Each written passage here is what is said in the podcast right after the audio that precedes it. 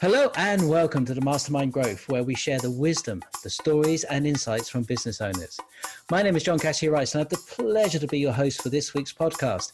I am your local Federation of Small Business Membership Advisor, meeting and supporting business owners from all industries. Today we have Tim with us. Hiya, Tim.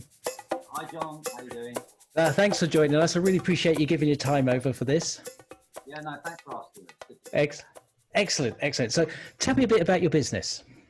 Uh, well, I'm in the marketing industry. Um, I help qualified experts and professionals uh, with what they're going to say because you know, everyone's got great products. General, well, most people have got great products. Everyone thinks they've got a great product, um, but yeah, given that the product is good and it can solve a problem and it can help people and there's a need for it, business owners find it very hard to actually articulate this. You know, if they've been uh, there right from the inception, it's it's impossible for them to see it from the outside as the rest of the world sees their product. So I help them with what to say and how they're going to say it. That normally translates into videos, uh, some design and print, um, maybe some email marketing, that type of thing. But um, you know, I'm not into SEO or pay per click or you know analyzing algorithms. I like to keep it old school, a bit tangible.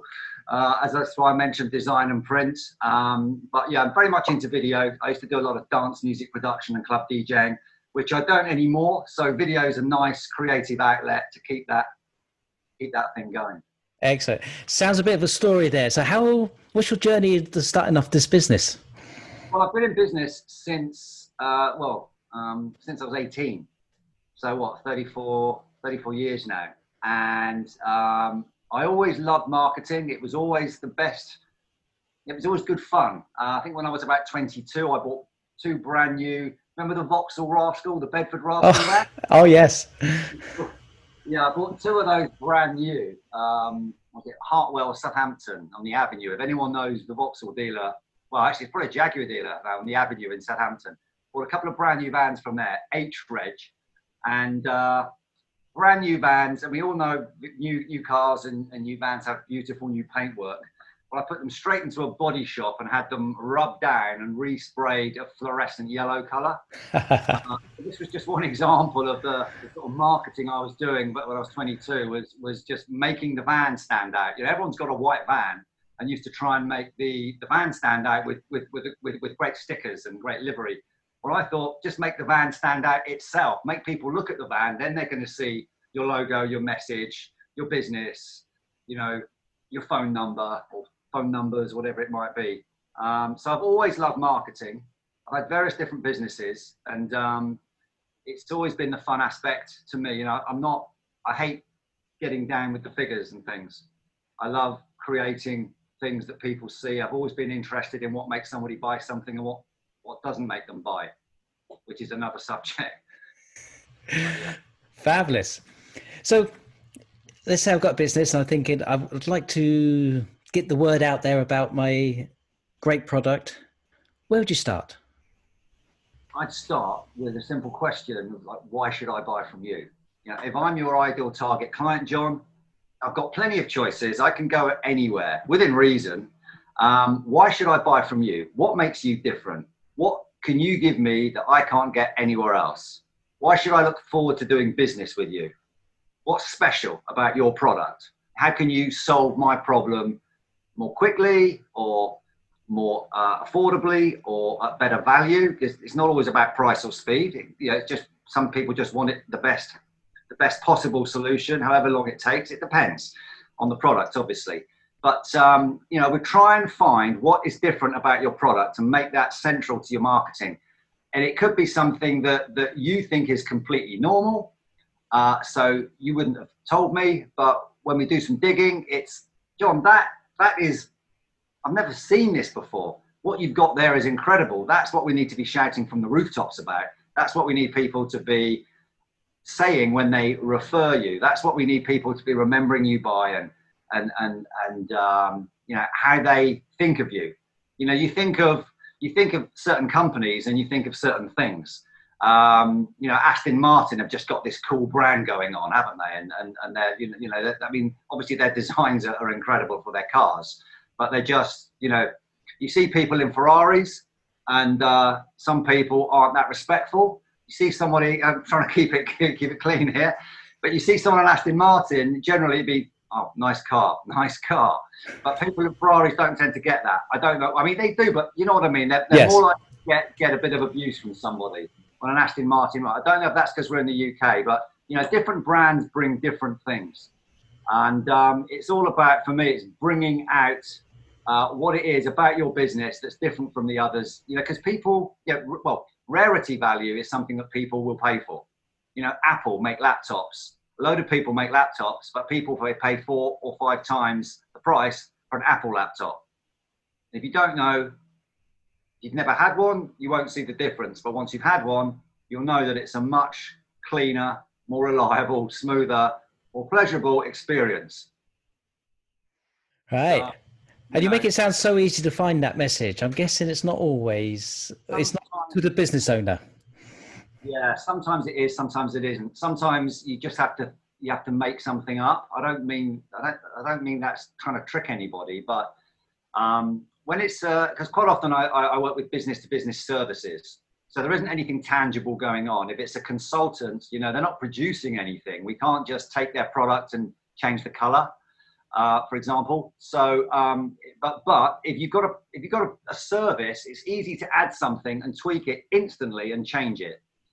Uh, so you deliver it in a different way. Uh, it could be delivering it in the same way, but talking about it in a different way. You know, you've got all these beer manufacturers that brew their beer in the same way, but one will come along and say, "Oh, we filter the beer and we do this and we do that," and and they talk about it in their TV ads. Everyone else says, "Yeah, we all do that." Yeah, but they're the ones that are talking about it. You remember um, Mad Men? I don't know oh, yes. from the 50s. Yeah, uh, set in the 50s, a New York advertising agency on um, uh, Fifth Avenue. Uh, Don Draper, that's the, that's the character. cool as you like, always smoking.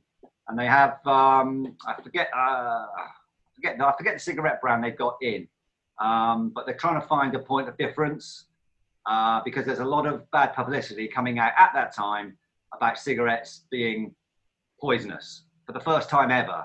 In you know, and um, so what they're doing is uh, he asks the, the the execs from the cigarette company, "How do you make your tobacco? You know, how do you make your cigarettes?" And they and one of them says, "I haven't got a clue," and the father says, "Shame on you." And, and he says, "Look, this is what we do.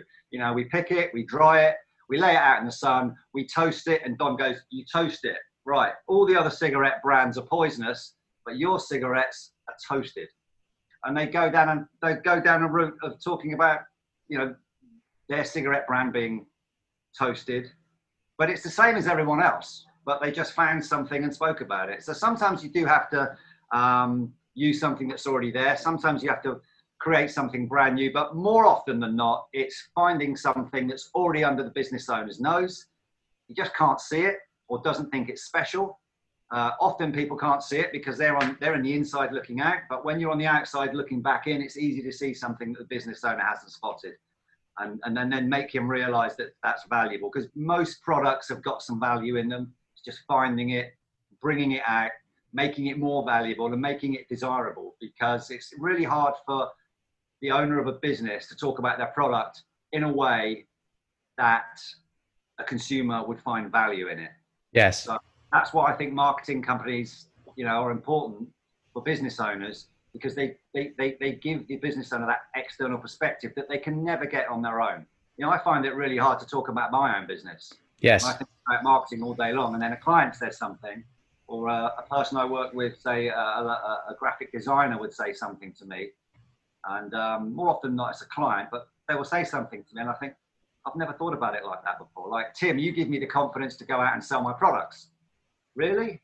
Okay. Well, hopefully, yeah, but I've never thought about it like that before. So, external perspectives, I think, are vital. Yes, I'd agree with you on that one. Yeah, absolutely.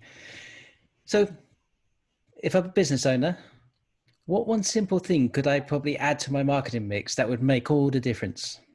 A call to action. A call to action. So, expand on that. Okay. Well, uh, I think when you look at marketing, you think of social media posts, videos. You used to think of yellow pages adverts. I used to love that. It was simple back then. Phone and a yellow pages ad. and a van with some stuff on, but um, in the 90s. But um, there's so many places. Yeah, the, the internet's been fantastic, but it, it it means there's so many places to put your marketing now. It's impossible to know where to put it. But wherever you're going to put it, always use a call to action because most pieces of marketing don't tell you what to do at the end. They could be great. I even see this on TV ads. I mean, TV ads have got the luxury of, uh, you know, just creating awareness for a brand. Yes. Maybe without actually, you know, go here and do this right now. After yes, what, while you're watching this ad, you know, don't watch the next TV ad. Go to our website. Um, so the most common call to action is call for more details. Just putting, yeah, expecting people to ring you up. Hi, I've just seen your piece of marketing. I'd love to do business with you. That very, very, very rarely happens because uh, you haven't probably given them enough reasons. So I like to give people a small step that they can take in the middle of the night on their phone. If they're if they're if they're in the in, in their bed at 2 a.m. on their phone, what can I give people that they can take a step forward? Because if I've got if my client's um, piece of marketing says call for more details and it's 2 a.m., they can't do anything. If you say that, 70% of the 76% of the time, your call to action is useless based on nine to five, five days a week. So you you know what can you give somebody that's going to make them more um, more familiar with your products going to make them trust you more uh, going to get them uh, closer to realizing that you could be the person to solve their problems and you could have the right product. So you could show somebody a video, you could show somebody um, some more of your work. You know, taking somebody to your website is is is okay, but most websites are like online brochures. They're not. I think a website should just be a sales page, really, but they're not. Um, so uh, taking somebody to your website might not be a great idea. It might be if you've got a load of examples. Giving somebody a load of case studies or testimonials or what other people have said, which is a hundred times more believable than what you say, is a good thing. But you know, just setting setting somebody up, saying using the words like uh, watch, subscribe, uh, buy, visit, um, download, rather than call for more details. Give give people something they can do and that they can do 24 hours a day. Uh, and then that call to action again should have a call, another call to action on it. You've always got to be giving people the next step. Otherwise, it's a dead end. You've taken somebody down a dead end and they don't know what to do unless they're going to take the initiative and Google you and find find your details. And again, people have got their own problems and their own um, things to worry about, you know. So it, it, you've got to make it obviously as easy as possible. This is this is obvious stuff, but you know everything has to be easy. You know, how easy are you to be contacted? How easy are you to be remembered, uh, to be talked about? Um, you know, so so making everything easy is very important, and having a good call to action makes it easy for people to take the next to take the next step. Fabulous. You know, step is difficult. They probably won't do it. Right. Let's see if we can put you on the spot here, then, Tim. Let's let's get you to um, share your contact details and give us a call to action. Call to action for me. Okay. Um, right. Well, the call to action for me would be to uh, if you like marketing and you like, you know, um, this is my book, uh, Your Utterly Seductive Proposal, 50,000 word, 200 page book, which you can buy from my website. However, you don't need to buy it at all. You can download a free copy from timcoe.com um, so I would say visit my website and download this book, Timcoe. That's T-I-M-C-O-E dot com, and um, that's easy to remember. So I think my my um, my call to action is download my book or visit my website to download my book. Excellent. So I know what I'm doing after this session. Yeah, I think if you can give people a reason to do something, if you can give people something, they're more likely to do it. You know, you know, visit XYZ and watch this video on how to rather than watch this video. You know, watch, go and watch this 90 second video on how to do XYZ rather than go and watch this video. Right, excellent. Making it, making it um, uh, what's the word? Specific. Yeah. Yes. So once somebody's downloaded your book, how would they contact you to maybe to start a conversation about uh, your services? all at the back of the book. I've got contact details in the book. So remember I was saying, you should always have a call to action. Um, in every marketing tool. Um, so it does have contact details at the back there. Uh, a picture of me from about six years ago. Um, if I if I rewrote this now, I would have a big call to action in the book. Um, so at the time, I didn't understand calls to action as much as I do now, or their importance. And I just see a lack of calls to action everywhere.